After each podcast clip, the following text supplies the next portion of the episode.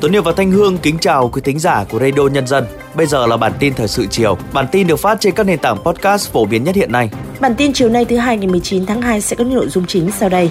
Công bố lệnh của Chủ tịch nước về hai luật vừa được thông qua. Tỷ lệ nghèo đa chiều cả nước năm 2023 là 5,71%. Khai hội Xuân Yên Tử năm 2024. Apple đối mặt với khoản phạt hơn 530 triệu đô la Mỹ do vi phạm luật cạnh tranh. Sau đây là nội dung chi tiết.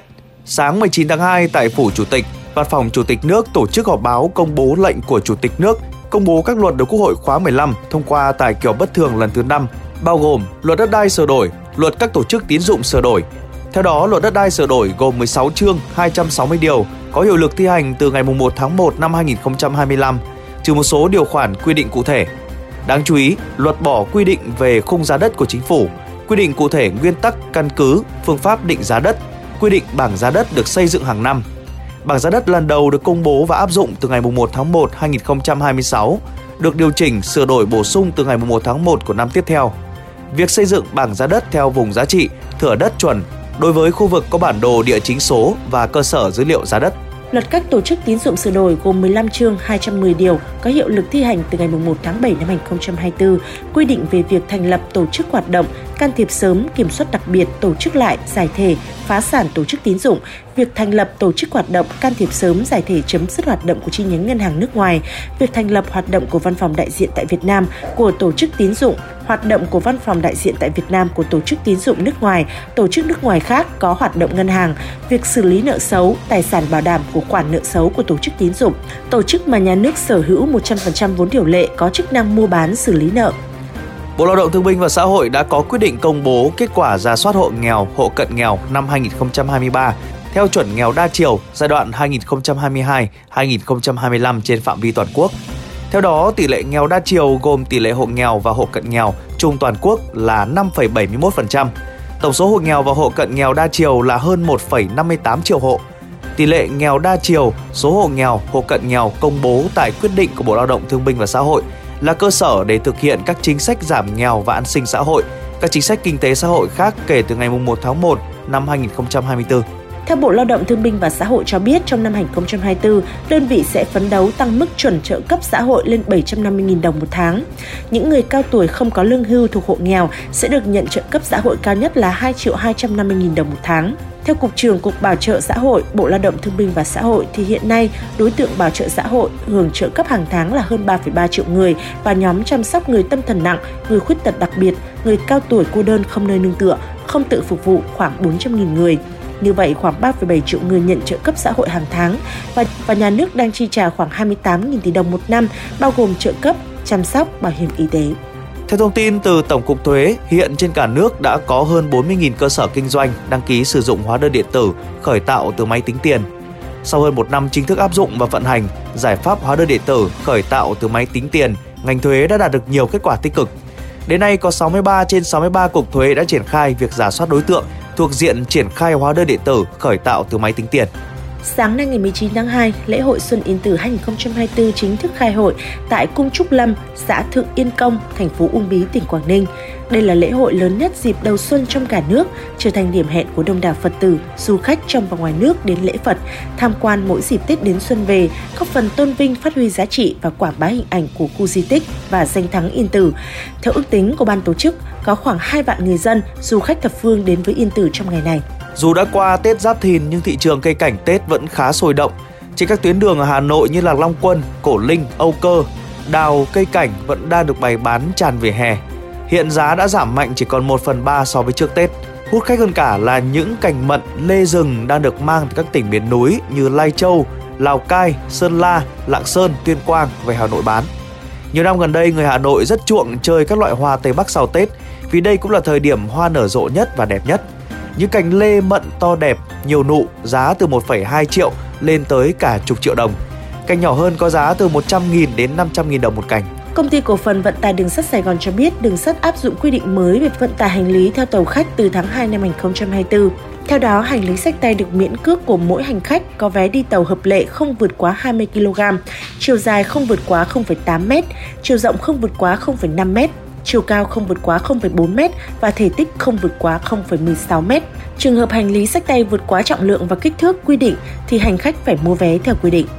Chuyển sang các tin tức quốc tế, Thủ tướng Israel hôm 19 tháng 2 cho biết chính phủ của ông sẽ bỏ phiếu về tuyên bố phản đối bất kỳ hành động đơn phương nào nhằm áp đặt quy chế nhà nước Palestine. Động thái này được đưa ra sau khi cộng đồng quốc tế thảo luận về nỗ lực đơn phương áp đặt lên Israel một nhà nước Palestine. Những nỗ lực nhằm đạt được giải pháp hai nhà nước, một nhà nước Palestine ở bờ Tây và Gaza cùng với nhà nước Israel đã bị đình trệ kể từ năm 2014. Giao tranh giữa quân đội Israel và lực lượng Hamas cùng tình trạng thiếu nhiên liệu đã khiến Nasser, bệnh viện thứ hai ở Gaza, ngừng hoạt động hoàn toàn. Người phát ngôn cơ quan y tế giải Gaza xác nhận bệnh viện Nasser đã ngừng hoạt động hoàn toàn. Hiện chỉ có 4 nhân viên y tế đang tiếp tục hoạt động chăm sóc bệnh nhân. Bệnh viện Nasser ở thành phố Khan Yunis ở phía nam Gaza vẫn là nơi điều trị những người bị thương và chịu ảnh hưởng bởi cuộc khủng hoảng sức khỏe ngày càng tồi tệ trong bối cảnh không có điện và thiếu nhân viên. Tờ The Financial Times đưa tin các nhà chức trách của Liên minh châu Âu đang xem xét phạt gã khổng lồ công nghệ Apple liên quan tới cáo buộc vi phạm luật cạnh tranh của khối này. Theo các nguồn tin giấu tên mà The Financial Times trích dẫn, mức phạt dự kiến khoảng 500 triệu euro, tương đương 539 triệu đô la Mỹ và sẽ được công bố vào đầu tháng 3. Vào năm 2021, Ủy ban châu Âu EC đã công bố một bản báo cáo sơ bộ về khiếu nại của Spotify. Theo đó, EC kết luận rằng Apple đã có hành vi bóp méo sự cạnh tranh trên thị trường phát nhạc trực tuyến. Hàng triệu người đã xuống đường tuần hành tại hơn 100 thành phố lớn tại Mexico nhằm kêu gọi chính quyền tiếp tục củng cố nền dân chủ cũng như bảo đảm rằng cuộc tổng tuyển cử quốc gia vào tháng 6 tới sẽ được tiến hành một cách công bằng và minh bạch. Sự kiến diễn ra vào ngày 2 tháng 6, cuộc tổng tuyển cử sẽ bầu ra tân tổng thống, 500 thành viên hạ viện và 128 thành viên thượng viện. Trong ngày bầu cử, hơn 170.000 hòm phiếu sẽ được lắp đặt trên phạm vi cả nước.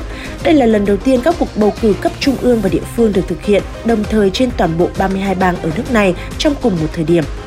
Nhật Bản sẽ thiết lập những thiết bị điện tử đầu cuối tại các sân bay để xử lý thông tin nhập cảnh và hải quan nhằm rút ngắn thời gian nhập cảnh xuống chỉ còn một phút. Chương trình sẽ bắt đầu được triển khai vào năm tài chính 2024, bắt đầu từ ngày 1 tháng 4 tại sân bay Haneda ở Tokyo và sân bay quốc tế Kansai ở Osaka. Số lượng du khách nước ngoài đến Nhật Bản ngày càng tăng sau khi nước này dỡ bỏ các biện pháp hạn chế nhập cảnh thời đại dịch Covid-19. Vì vậy, chính phủ Nhật Bản muốn tìm cách rút ngắn thời gian chờ đợi tại các sân bay để nâng cao trải nghiệm du lịch của khách. Theo thống kê sơ bộ của Trung tâm Dữ liệu thuộc Bộ Văn hóa và Du lịch Trung Quốc, số lượng khách du lịch nội địa trong thời gian nghỉ Tết Nguyên đán Giáp Thìn 2024 là 474 triệu lượt người, tăng 34,3% so với cùng kỳ năm ngoái. Chi tiêu nội địa của du khách đạt 632,68 tỷ nhân dân tệ, tăng 47,3% so với cùng kỳ năm ngoái. Theo thống kê, Trung Quốc đã tổ chức khoảng 150.000 hoạt động văn hóa với hơn 669 lượt người tham gia bằng cả hình thức trực tiếp và trực tuyến.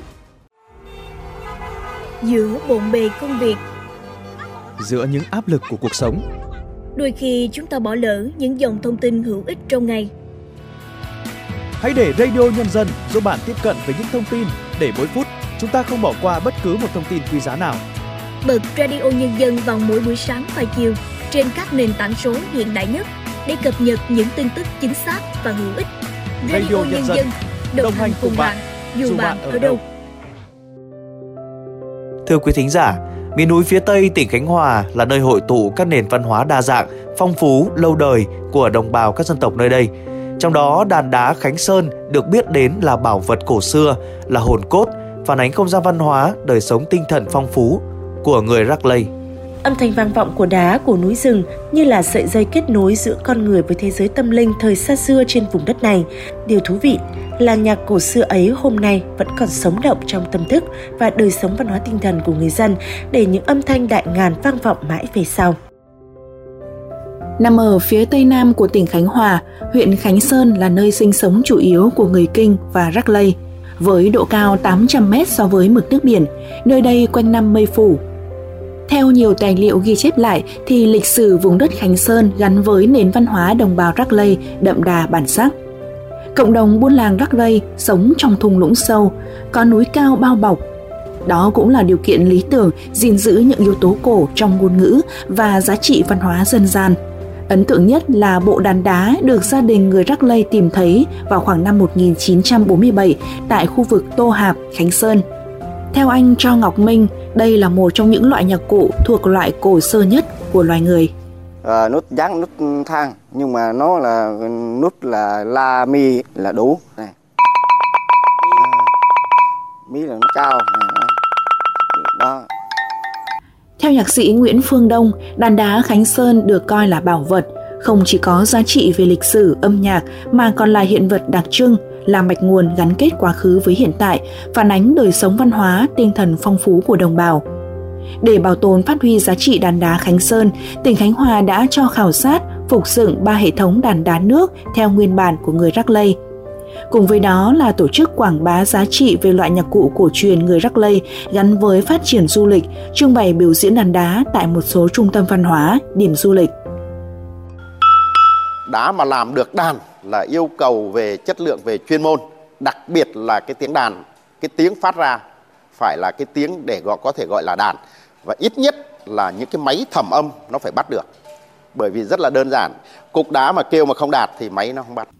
Còn theo ông Lê Văn Hoa, Phó Giám đốc Sở Văn hóa Thông tin tỉnh Khánh Hòa, cùng với việc phục dựng các bộ đàn đá, Khánh Hòa cũng tổ chức tập huấn về phương pháp bảo tồn và kỹ năng biểu diễn đàn đá cho các nhạc công người Rắc Lây tại địa phương. Tức là ngành văn hóa đã cùng với Hội Bảo tồn Di sản Văn hóa huyện Khánh Sơn đã phục dựng lại tái tạo lại 10 bộ đàn đá để tổ chức ờ, tập huấn cho cán bộ văn hóa, cán bộ phòng văn hóa ở huyện Kinh Sơn. Để trong cái dự án mà ờ, bảo tồn phát huy giá trị ờ, văn hóa dân tộc gắn với phát triển du lịch Ờ, theo dự án 6 của chương trình mục tiêu quốc gia về đồng bào dân tộc thì sở đã triển khai cùng với hội bảo tồn cùng với các nhạc sĩ ờ, để mà chúng ta phục dựng lại những cái bộ đàn đó huyện Khánh Sơn đã khảo sát phục dựng hệ thống đàn đá nước giữa nương rẫy của người Rắc Lây. Hiện nay thế hệ trẻ cũng biết đến yêu quý đàn đá. Vì thế, huyện Khánh Sơn đã mở lớp chơi đàn đá, nhiều em đã đánh đàn thuần thục và có kỹ năng biểu diễn, quảng bá giá trị của loại nhạc cụ cổ truyền dân tộc mình. Tiếng đàn lúc như âm vang trầm hùng của núi rừng, lúc nghe thánh thót như tiếng suối chảy. Đó như thay cho lời kể, niềm an ủi, lúc vui lúc buồn trong cuộc sống của người dân bản địa. Dù đã trải qua hàng nghìn năm, nhưng âm thanh của đàn đá vẫn vang vọng như nhắc nhở về giá trị và ý nghĩa lịch sử, mạch nguồn quá khứ và hiện tại. Đến với Khánh Sơn, khung cảnh thiên nhiên say đắm lòng người với bản sắc dân tộc riêng. Du khách sẽ nhớ mãi về vùng đất, con người nơi đây, để kể cho người thân, bạn bè câu chuyện mê hoặc của đất rừng và người Rắc Lây.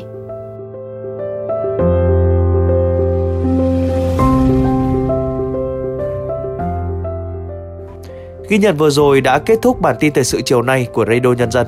Xin kính chào tạm biệt và hẹn gặp lại quý thính giả trong các bản tin tiếp theo.